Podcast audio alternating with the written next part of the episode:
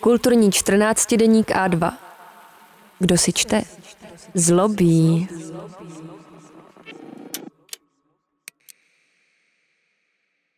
Michaela Pixová, Český boj o město.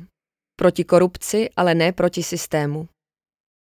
Právo na město představuje boj proti globálnímu kapitálu, ale také úsilí o možnost participovat na rozhodování o městě. V Česku se městský aktivismus nejčastěji projevuje jako kritika politiků, kteří v područí silných ekonomických aktérů až příliš okatě jednají proti zájmům střední třídy. Romové, sociálně slabší a další skupiny, které jsme z našich měst symbolicky nebo i fakticky vyloučili, zajímají jen malou část aktivistů. Většina obyvatel si namlouvá, že k uhájení a kultivaci veřejného prostoru postačí volba osvícených politických představitelů.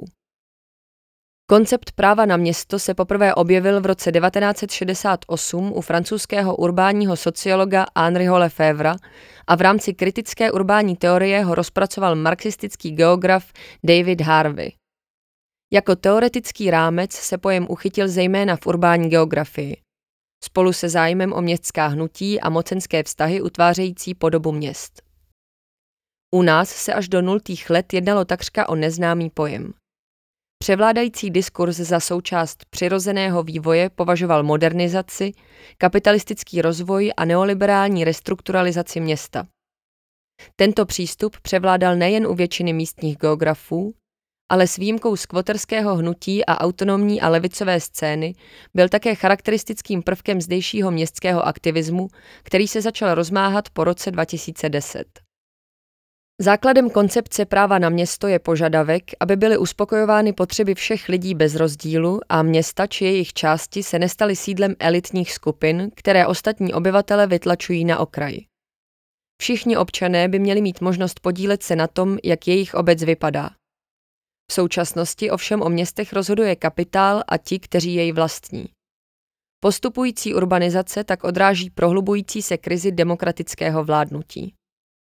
Urbání sídla jsou stále více plánována pro produkci samotnou, přičemž ekonomická moc umožňuje do velké míry rozhodovat o podobě obce a života v ní. Jak si všiml už Lefebvre, moderní město málo kdy lidem umožňuje, aby se v něm mohli rozvíjet. Místo toho jsou jeho obyvatelé redukováni na pouhé producenty a konzumenty.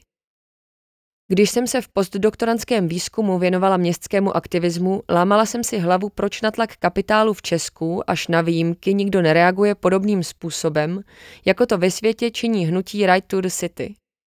Proč si čeští městští aktivisté většinou stěžují jen na skorumpované politiky? Proč protestují pouze proti nefunkčním zákonům, předpisům a zastaralé plánovací praxi, když tlak developerů, investorů a nadnárodního kapitálu bude pokračovat bez ohledu na výsledky komunálních voleb.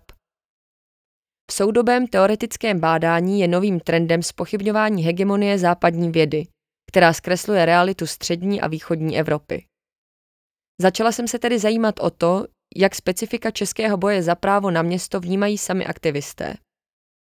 Kromě očividného odporu ke kritice současného systému daného zkušeností s minulým režimem se ukázalo, že se lidé v Česku bíjí hlavně za zájmy střední třídy. Na rozdíl od některých jiných zemí střední a východní Evropy se u nás krize bydlení začala v plné síle projevovat až po roce 2015, a to v podobě enormně se zvyšujících cen nemovitostí. Na krizi ovšem řada lidí, včetně těch z nízkopříjmových skupin, mohla vydělat – neboť se mnohonásobně zvýšila cena jejich nemovitostí, z nichž některé po roce 1989 získali v privatizaci do soukromého vlastnictví. Když později ti, kteří byt nevlastnili, protestovali proti postupnému zvyšování regulovaného nájemného, neměli ve společnosti s dominantním vlastnickým bydlením dostatečnou podporu. Do cizích problémů se nedokázali vcítit ani ti vlastníci, kteří jsou se svými příjmy z komerčního trhu s bydlením vyloučeni.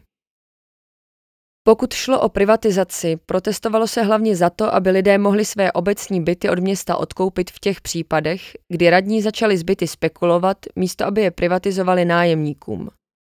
Neexistence sociální bytové politiky zpočátku nikoho netrápila, neboť tvrdě dopadala jen na Romy a nejchudší občany. Ve schizofrenní situaci se přitom ocitlo také skvoterské hnutí, které se tematizováním nedostupnosti bydlení a kritikou étosu privatizace de facto stalo diskurzivním nepřítelem nejen těch, kteří na privatizaci zbohatli, ale i těch, které uchránila před pádem do bezdomovectví. Zatímco jinde kontext ekonomické krize a neoliberální škrtů po roce 2008 skýtal příležitost k hlubší systémové kritice, u nás byl impulzem pro vznik občanských spolků, které na pozadí nejrůznějších korupčních kaus začaly kriticky reflektovat vyprávění o úspěšné české transformaci a demokratickém vývoji. Vzdělanou a zcestovalou vrstvu městských obyvatel příliš nezajímalo, jak mocenské hry ovlivňují život těch nejchudších, a více si všímala především toho, jak se korupční skandály propisují do podoby jejich okolí a funkčnosti města z hlediska potřeb střední třídy. Místo kritiky systému se proto zaměřovali spíše na absenci veřejnosti při rozhodování o budoucnosti obce či na zneužívání výdajů z veřejných rozpočtů. Přesto je potřeba tyto iniciativy brát vážně. Právě kritika městských spolků totiž pomohla odhalit mnoho pochybení. K těm nejzávažnějším patří privatizace strategických majetků, jejichž prodej nebyl podmíněn požadavkem na konkrétní využití.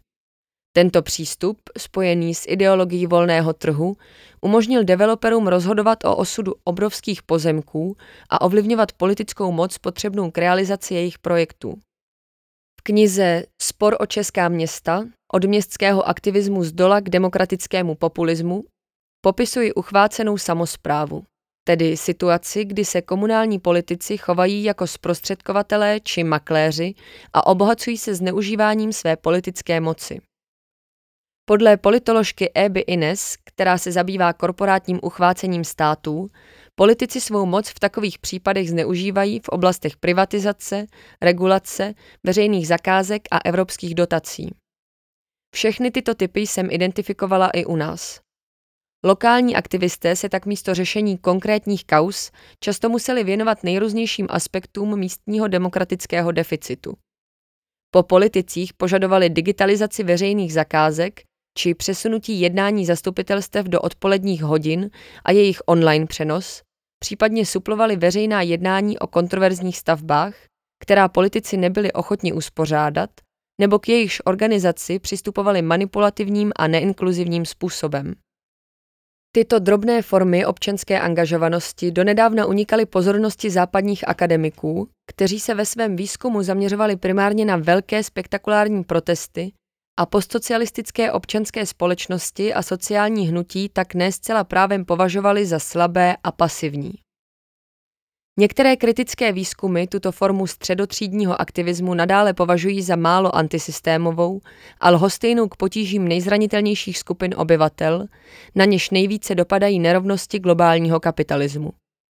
Zároveň by však byla chyba nevidět jednoznačně pozitivní úlohu těchto iniciativ při odstraňování těch nejviditelnějších škodlivých tendencí.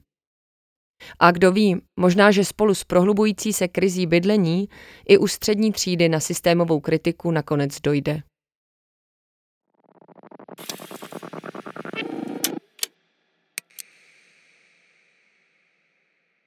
Pokud se vám audioverze našich článků líbí, podpořte A2 zakoupením férového předplatného na webu a2.cz. Jedině díky vám můžeme vytvářet audio obsah dostupný zdarma. Děkujeme.